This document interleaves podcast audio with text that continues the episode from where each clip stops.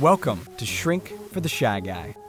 This is the show for you if you are sick and tired of being held back by fear, self doubt, social anxiety, shyness, anything that's stopping you from you being you. I'm going to share the most powerful tools and resources that I've been discovering over the last 15 years on my journey to eradicate social anxiety and instill confidence, first in myself and then in every single person that I meet on my journey. You're going to learn these tools and how to apply them in your life now so that you can become the most free, powerful, bold, authentic version of you.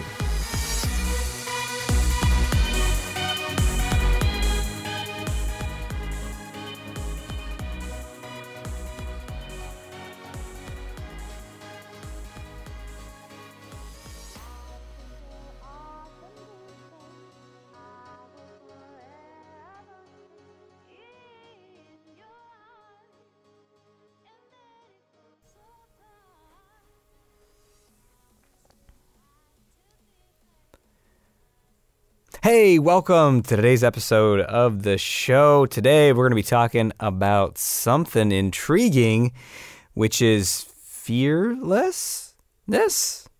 Fear, fearless or fearless is what's the difference? And you know, can of course we can all fear less than we do, experience less anxiety, tension, stress, worry, doubt, anxiety, all that.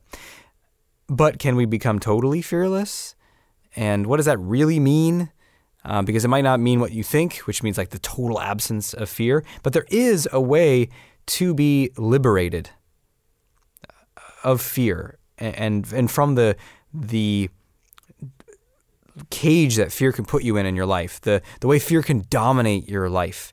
There's a way to truly become liberated. And whether that's technically fearless as in you have no fears or just, uh, you know, functionally fearless in the sense that you, you really, most of your life don't actually feel that afraid and you feel really uh, okay in yourself and relaxed in yourself and comfortable and confident in yourself. Um, you know, is that really possible? And I would say yes. And we're all, we can all become, you know, to the next level um, at more uh, peace and ease in ourselves. And I'm excited because today we have someone who really gets this and actually guides people on how to do it. And his uh, approach is very accessible. And I'm really excited about this interview because he's really knowledgeable in the way that he's been helping people for over, I mean, we're going on almost 50 years here. So, uh, very wise, very experienced in all walks of uh, life, working with people of, from all different backgrounds. And so, you're going to get a ton out of this interview. I highly recommend that you listen to this uh, not so much with like a grasping in your mind trying to figure it out and capture it and just more like a open curiosity. Just like let it kind of like you're outside and you just kind of let the sounds come to you or let let the sunlight hit your skin that kind of thing. So don't worry about getting it and so much more just like letting it impact you because it's a very very beautiful conversation, and I I felt impacted um, li- uh, doing the interview. So I can't wait to share this with you. And without further ado, let's dive into that now. My guest expert today is Dean Sluyter, and he is a teacher of natural methods of meditation and awakening. He's been doing that since the 1970s, and he's been all over the country, the world doing this, from colleges to yoga studios to corporate offices and um, even has led uh, meditation groups inside of maximum security prisons, of which he has a, a beautiful story about in uh, in one of his books. Um, so he's known for a very down to earth style, and in fact, his approach to meditation is is uh, particularly unique and extremely uh, approachable. And that's one of the reasons why I'm so excited to have uh, you on the show with us today, Dean, because I think um, you know there can be a sense of meditation being difficult, inaccessible, uh, some white knuckle discipline that we have to uh, force. So um, there's so much that we're going to learn from you. Thank you so much for for joining us. Dean is also the author of his latest book called Fearless. Fearless, living beyond fear, anxiety, anger, and addiction. So, thank you so much for joining us today, Dean. Well, thank you for having me. It's great to be here. So, let's start with that title. I love it. Uh, mm-hmm. You have it as two words Right. Fearless or fearless? Uh, let's just start with that. Is is it is that the same thing, or are you saying we can fear less, or are you saying we can we can actually become fearless? Yeah, it's it's not exactly the same thing. I have not met anyone who's fearless, and I've met the Dalai Lama. I tell the story in there. The Dalai Lama is afraid of worms. Uh, but but but he laughs when and he and he's not wild about flying on jets either. Uh, but he laughs about it. Um, my point there is that you don't have to be fearless. And I know that this word fearless has become very popular. You see it on t shirts and mugs and in advertising campaigns. Um, but it's that's really you know, if we try to set about to become fearless, it's one of those, one more of those difficult or unattainable goals to, to fall short of. I think of it more as if our fears are these great big, you know, the Macy's Day Parade. You have those big floats, mm. uh, and that our fears are like they're they're like big monster floats uh, they can look very scary. They're very overwhelming. They seem much bigger than we are. But the reason they seem so big is they're pumped full of hot air. And that hot air is all our stories, all our self talk about those fears. And all it takes is one or two little pinpricks, and the thing starts to deflate. So after a while, it may still be there, but it's no longer this huge thing looming over your head. It becomes this soft little thing just kind of bouncing around your ankles. Mm. So, for example, I start the book with a story about when I was nine, ten years old, standing out on the the softball field way out in right field as far away as the team could put me because I was so hopeless at athletics. And I was the kid who was, as they say, scared of the ball. Anytime the ball came toward me, I would just, ah, oh my God, flinch, all that. And, um, some of these fears, you know, they may be very ingrained, but we can, by doing some little some methods. The the pinpricks in this case are methods involving mind, body, breath, in some cases voice, for just starting to let the hot air out of those. And I've been fortunate, as you mentioned in the introduction, I've been fortunate in being able to teach these methods for to you know, CEOs and guys in maximum security who never got out of grade school, and to really find out, yeah, everybody can do this stuff. It works for anyone. Mm. I love that, and I think that uh, that not not needing to be totally fearless. I see this with clients often. They want to be hundred percent confident, which to them means the total absence of any anxiety at all and mm-hmm. no anxious thoughts. And then and that becomes this sort of battle that you can be chasing. It's it's kind of like what you talk about when people try to meditate and they think like, okay, that means I have to uh, buckle right. down and not think and right. not, and and and you create a whole lot of tension trying to achieve this perfection.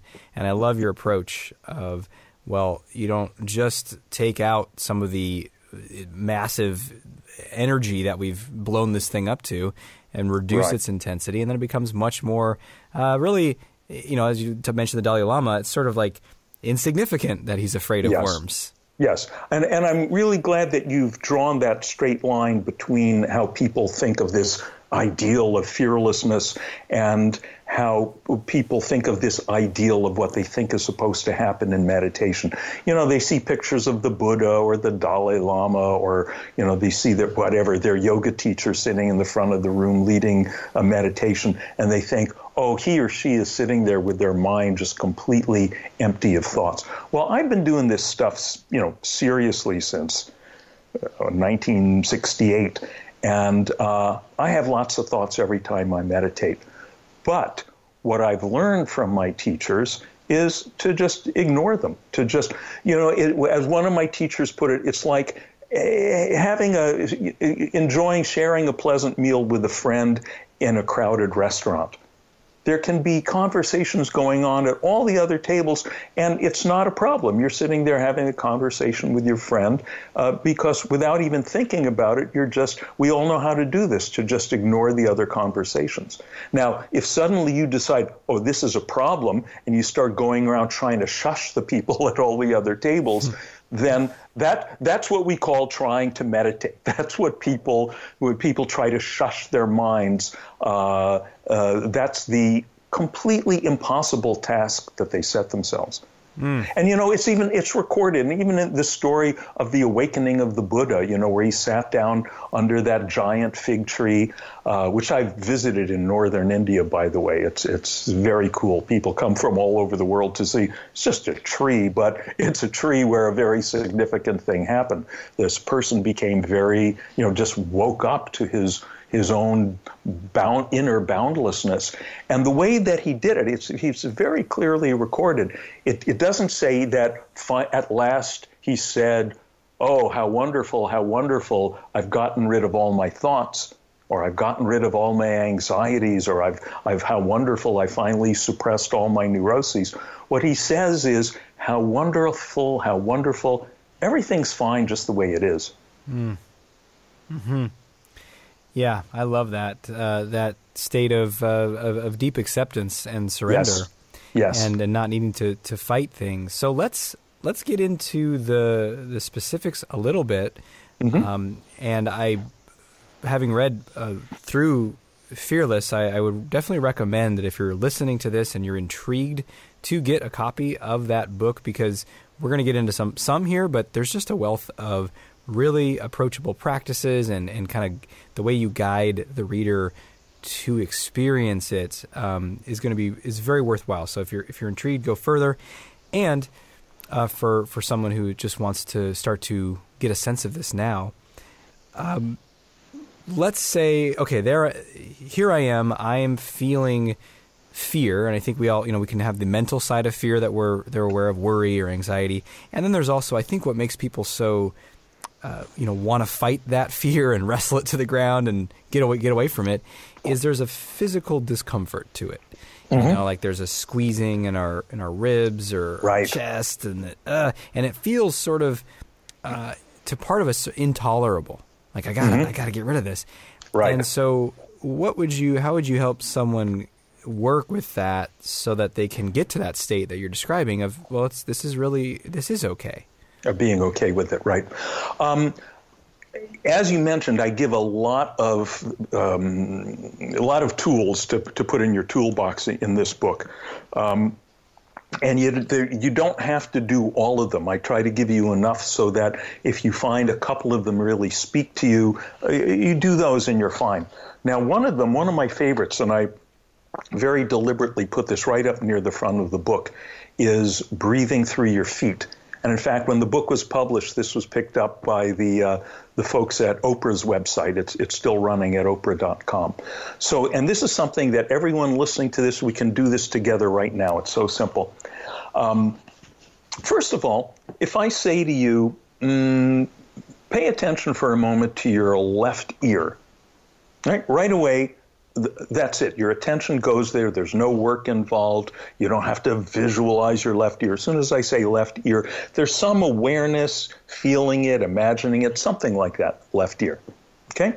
Now, if I say right kneecap, your attention automatically goes to your right kneecap. There's some, again, feeling it, imagining it, no work involved. Okay, so that's the general principle, which is actually is the general principle of all the methods that I teach, which is ease, effortlessness. Mm. All right. So now let's do a third shift and let's just put our attention on the soles of our feet. Okay, there we are. We're feeling, we're imagining, whatever it is, the soles of our feet. Now, another thing that's going on without effort is that we're breathing. We can't help it. We, we breathe through our whole life. So let's just put those last two things together.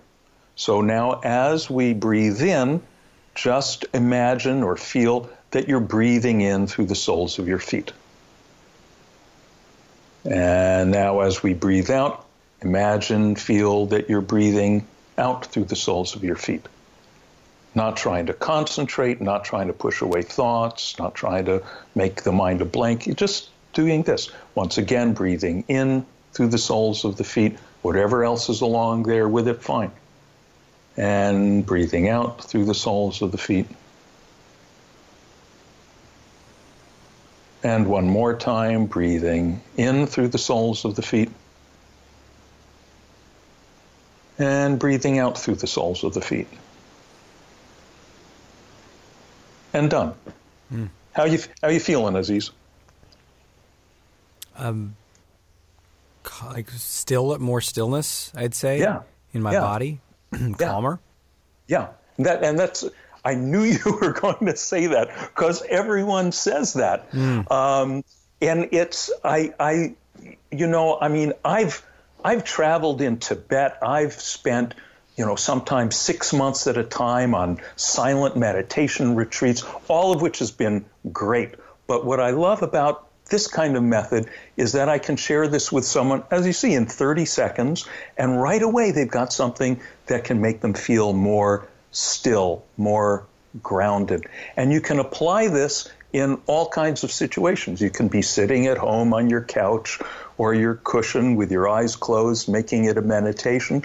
Or you can be, if you're picking up the phone and trying to call this person for a date and you're feeling nervous about it, or you're you're in your car and someone's cut you off and you're about to go into a road rage situation, which is going to be, you know, not a good result for anyone. Uh, you can take a few moments and you know, just as we did here, three four times, breathe in through the soles of your feet, breathe out through the soles of your feet, and then whatever's going on, the fear, the rage, whatever it might be, you can't be completely caught up in it at the very least, there's a part of you that is busy breathing in and out through the soles of the feet. So there's a part of you that is outside of that fear. Mm. I love that. And I think that is what where the you, I love the metaphor you used earlier about the restaurant and trying to shush all the tables, or mm-hmm. the uh, the floats, the Macy Day Parade floats, mm-hmm. and because the the issue is not the thought or the story; it's that our mind says something, danger around the corner, that person's going to reject right. you, something's going to happen, and right. and we say, "Oh no, really?" And oh we, no, oh no, yes, we focus on it. That it, it it's not the thing that we're saying "oh no" about. It's the "oh no, oh no." Mm-hmm. You, you know the way that we we we kind of clamp onto that. Um, another method that I teach in the book. Um, is one that I learned years ago when I was living in New Jersey and I was practicing uh, a beautiful martial art called Aikido. And if you've ever seen Aikido uh, practiced, it's it's it, there's no it's a non-fighting art. When the person comes rushing at you or trying to hit you or whatever it is, you basically pivot you learn how to pivot and join the direction of the attack and use the attacker's weight, the attacker's momentum to help send him on his way flying across the room. Um, and in these big circular movements, it's very dance like and graceful, lovely. So I was uh, studying for my next promotion exam, and the thing that I was practicing was where three people, one after another, attack me and try to tackle me.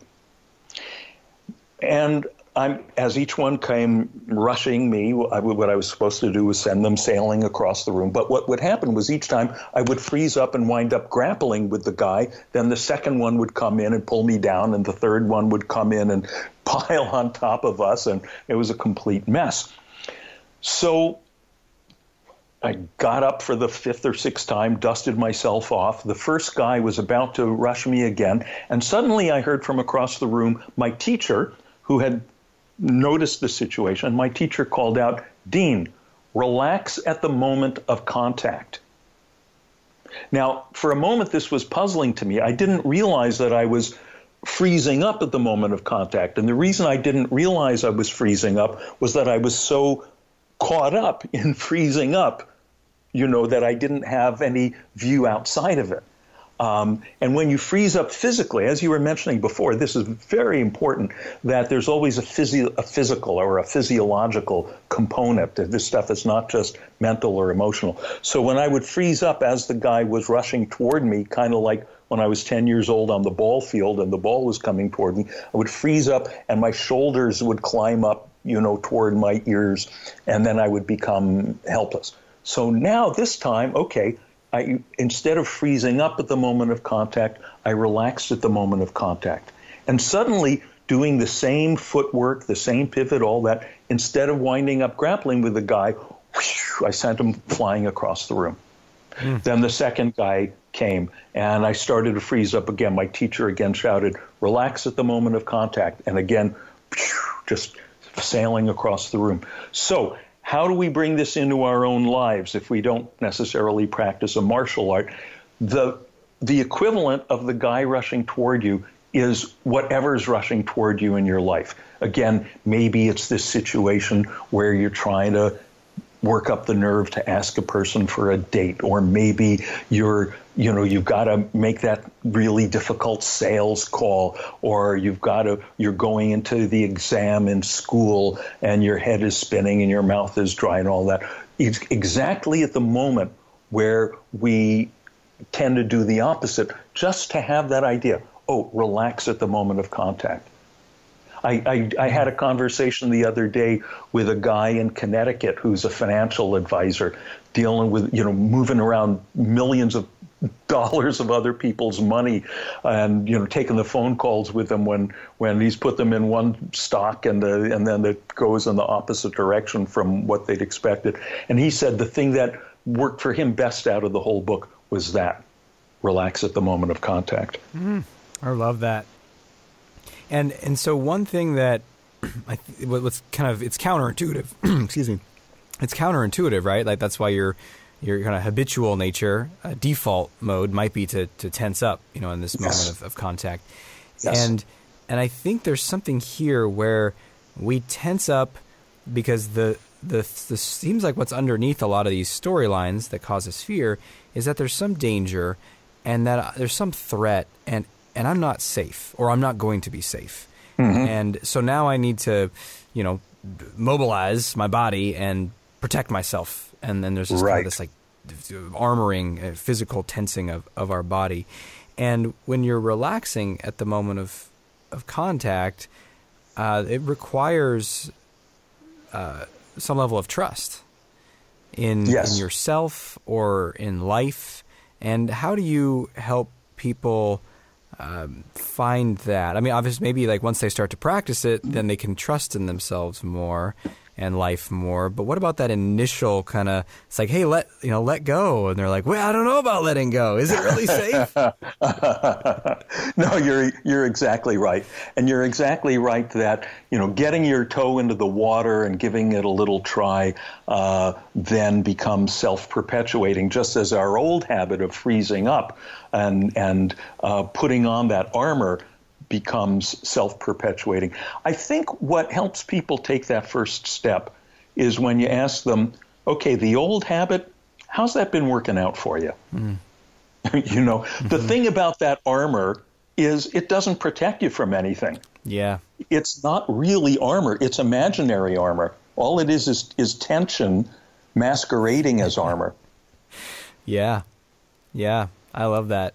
That, that that's a great synopsis of, of the yeah. truth, and it does yeah. not. You know, you're you're not better at uh, in the defending yourself in a martial arts situation. You're you're not no. better at the uh, you know in the example of the advisor, financial advisor, in dealing with the the client or the yeah. customer. Like, yeah. you're never better prepared when you're all bottled up and tense.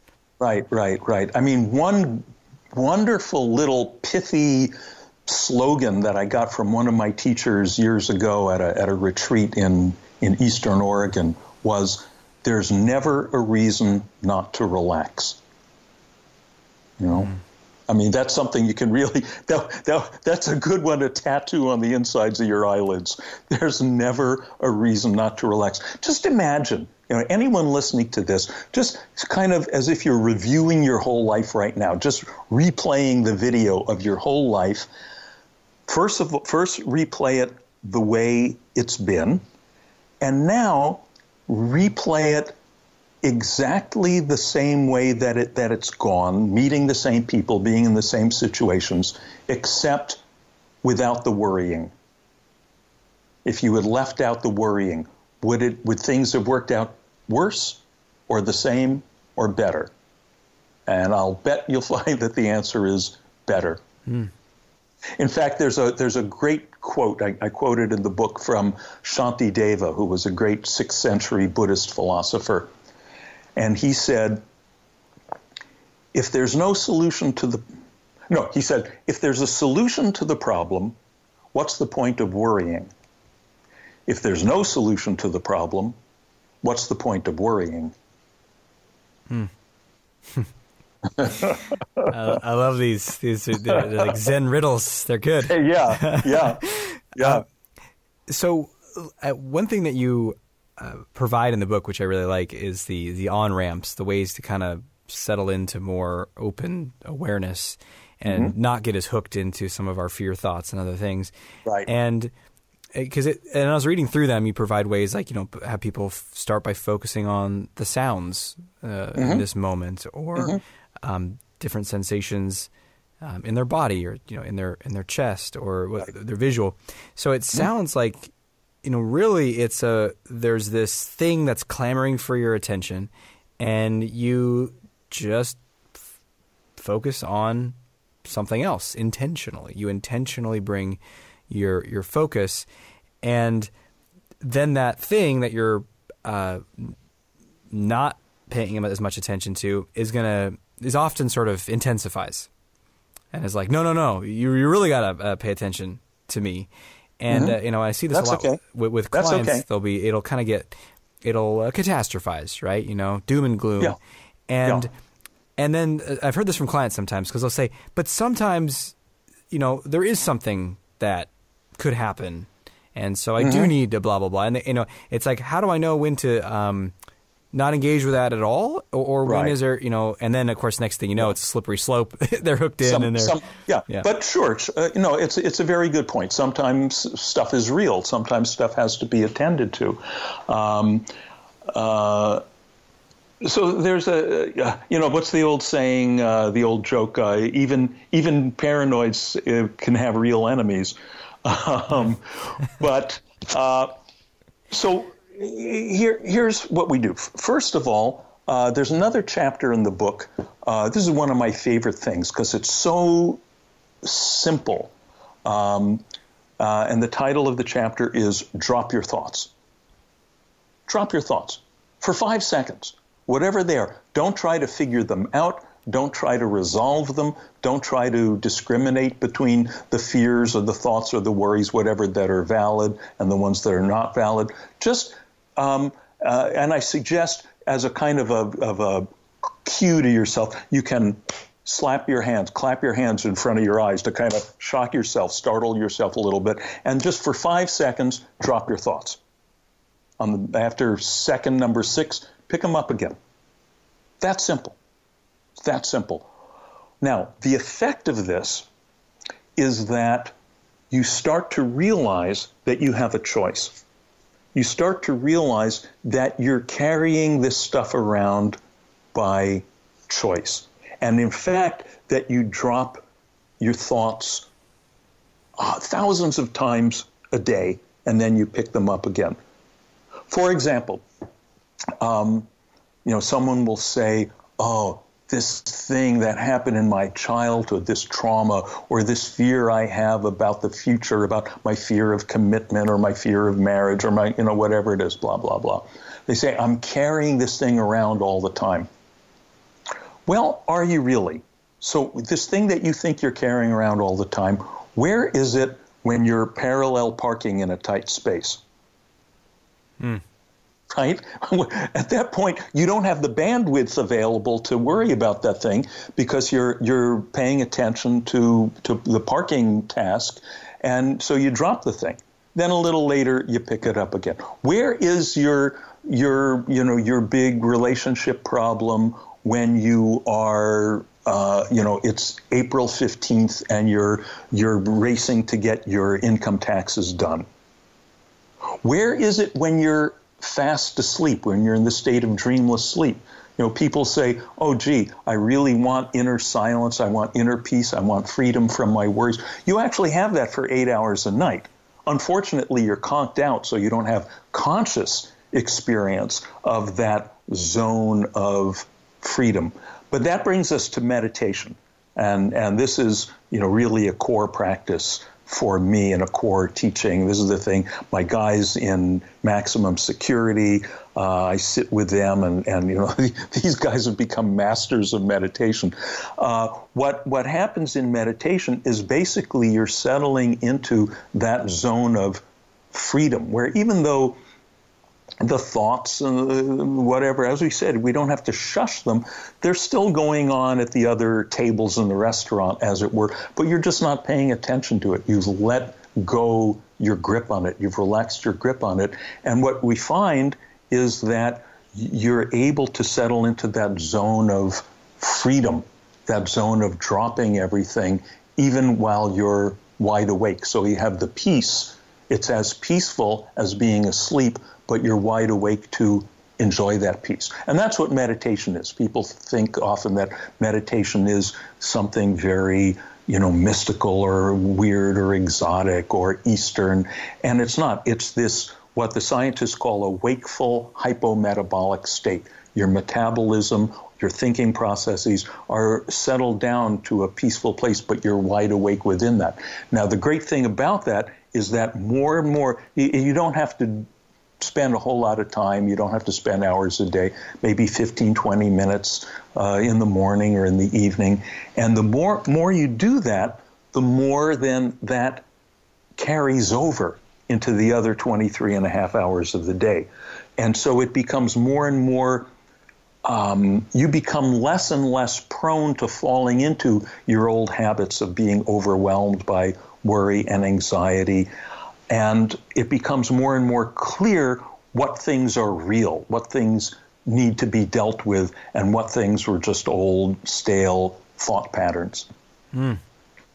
Yeah, I love that, and and I think it, it just highlights that uh, any change that we want to make, there's the there's the desire, there's the uh, you know decision and then there's the, the, the, the, discipline or the practice.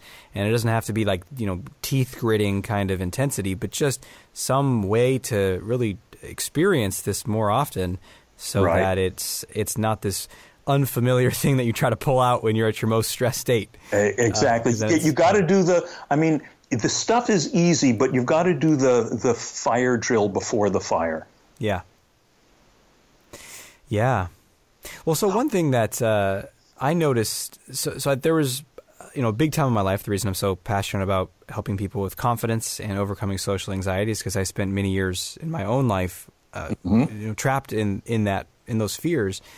And as I've uh, grown and developed confidence and stuff, I, I noticed that some of the uh, times where I'll get a sense of anxiety or fear is is not because I'm uh, stuck or thinking I can't. It's actually um, an anxiety of uh, sort of grasping for more, or like a, a overwhelm of opportunity, or something hmm. like that. So they'll be hmm. like, "Oh, look at all these things I can do! Cool!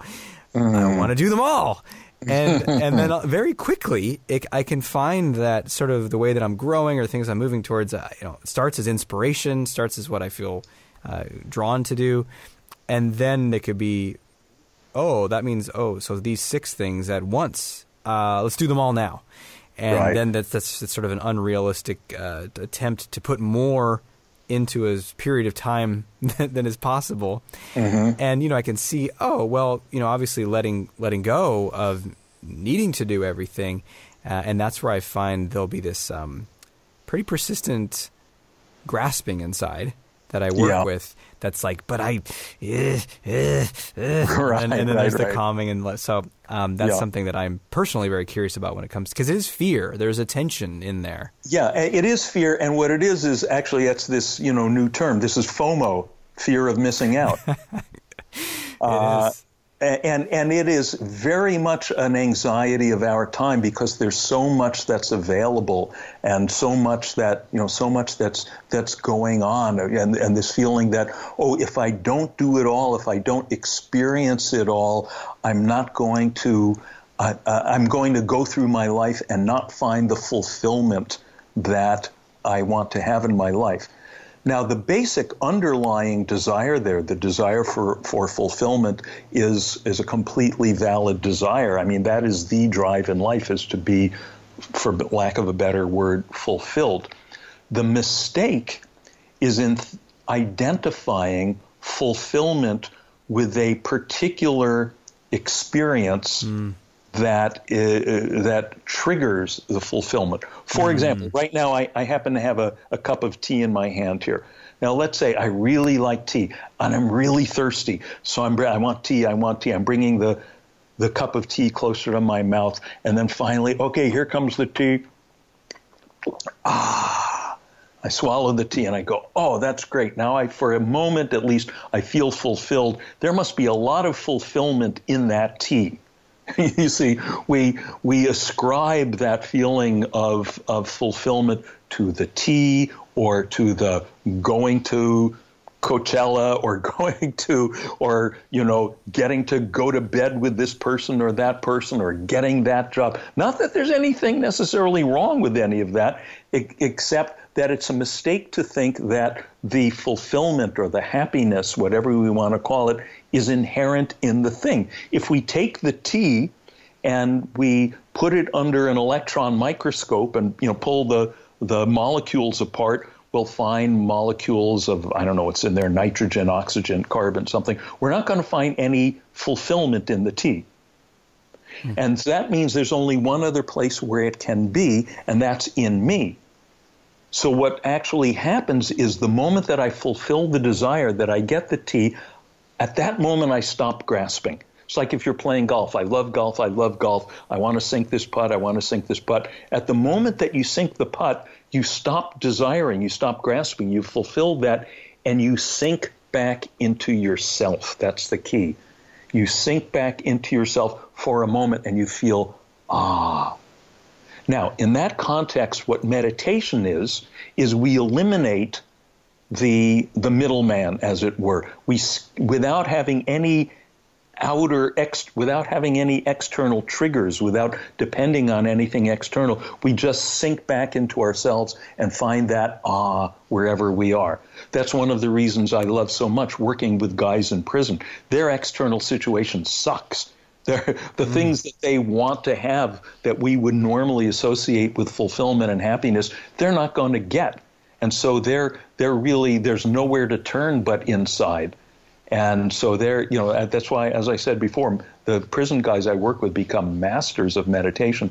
So, coming, you know, full circle here back to your question, what happens as we practice this kind of effortless, what I call natural meditation, which I was so fortunate to learn from my teachers years ago, uh, is that we we practice, we get pulled naturally pulled within to this place of fulfillment without having to strain or try. And then more and more, it's like you throw a dry sponge into a bucket of water, more and more it comes out wet. So, more and more, whatever you're doing, you're finding that fulfillment there.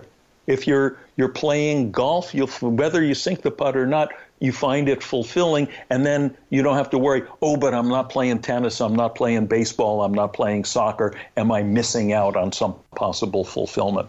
You find it wherever you are, even if, if you know, God forbid, it winds up being a prison cell. Even if one day, as is going to happen for a bunch of us, you wind up in, you know, in a nursing home in a in a wheelchair. You can't do much but sit there. You have to be able to be okay just sitting there. Hmm. I love that uh, description, and and and that coming that moment of you know, okay, the conditions externally are met, so therefore now now I can settle back into myself. At least that's right. the way that you know we, we play the game if we're not right. more right. aware. And and then I just got as you're talking really fascinated of in that that moment, um, and even that word fulfilled. And the idea mm-hmm. that we're, we're full and we're we're, mm-hmm. we're filled inside versus you know uh, empty or lacking something. And so it's like in that moment, I'm not lacking anything because I you know I got the putt or whatever the external right. thing is. So now, temporarily, I can I, I, can not need anything, or feel like I right. need anything, and so there's that uh, yeah. very uh, relieving state. Right for a brief moment, and then we're on to the next thing. Hmm. and of course, that in a way that's that's just normal life. That's the way most people live their lives. But in another way, when we see it clearly, the the, the mechanics of that thing, that's a life of slavery. Mm-hmm. We're, we're, we're enslaved to these external stimuli, these external situations uh, to, to get the fulfillment that we all hunger for. And of course, there's always a bunch of people out there ready to exploit that slavery, whether it's politicians, advertisers, they, they're always ready to exploit our insecurity, our, our, our hungers. Uh, and um, to, to really you know, to really have self confidence, which I know that's your thing, uh, to really have self confidence, uh, ultimately you have to know the self. And the self is not just a body. It's not just a you know a, a, hunk of of meat walking around with a little bit of electrical brain activity at the top.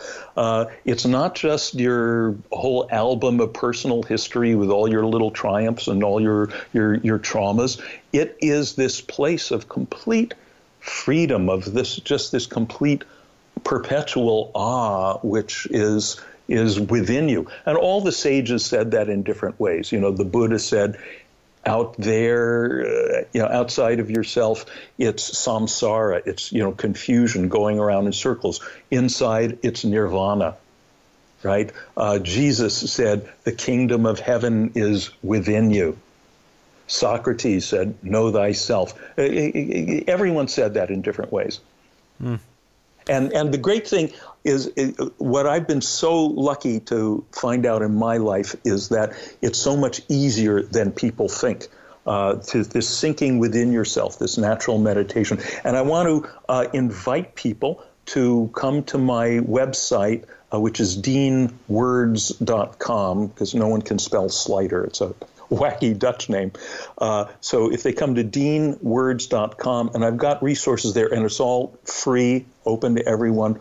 Uh, I've got audio tracks where I lead meditation. I've got links to my YouTube channel where uh, actually every two weeks we have a live meditation and question and answer session here uh, in our home base in Santa Monica, so people can can watch those and meditate along with us and just find out how easy it is.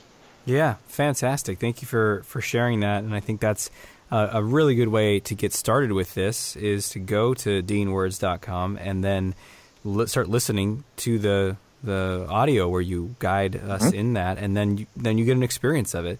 And of course, right. um, uh, the book itself, you know, there's there's a wealth of information in there, and I highly encourage people to pick that up as well. Fearless, and just for those who, I mean, you'll see it. Uh, those who are uh, looking at our site will see it, but it's uh, Dean is D E A N, and then S L U Y T E R. In case someone wants to uh, look it up on Amazon mm-hmm. or Audible, which I would recommend. So, uh, Dean, thank you so much for, for being here, for sharing this. Uh, there's you have a not only just a lot of wisdom, and I love the metaphors you use. They're very uh, they convey so much and are very easy to very memorable. And then of course just your um, the energy you emit is, is really embodies this, and sort of sort of like this uh, field of fearless uh, emanating from you. So just just interacting with you, it's very palpable, and, and I'd imagine people listening can can feel that as well. So thank you so much for just sharing who you are. Oh, thanks very much. You're very kind, and and really, just uh, I wish you all the best in doing what you're doing. You're doing a good thing for the world. That brings us to the end of the interview and almost the end of the episode. But first, we got to have an action step. Time for action.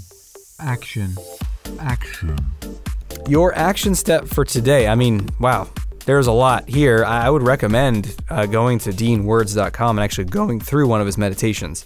That's what I personally am going to do and would uh, recommend that you do that as well. But uh, a quicker action step, you know, a more immediate one, because maybe you'll do that later today or tomorrow or something like that. But a more immediate one is just to practice one of the techniques he shared. So you, you could pick one that you like, but I would recommend the breathing through your feet because that one is just very accessible, memorable, it's easy to do. And so, just a couple times throughout the day, take 30 seconds, a minute, breathe through your feet. just like he guided us through in the interview. Because all this stuff is attainable. Everything he's describing, feeling more more at peace, more confident, all this stuff absolutely is. The the reason that we might not is often just a lack of practice.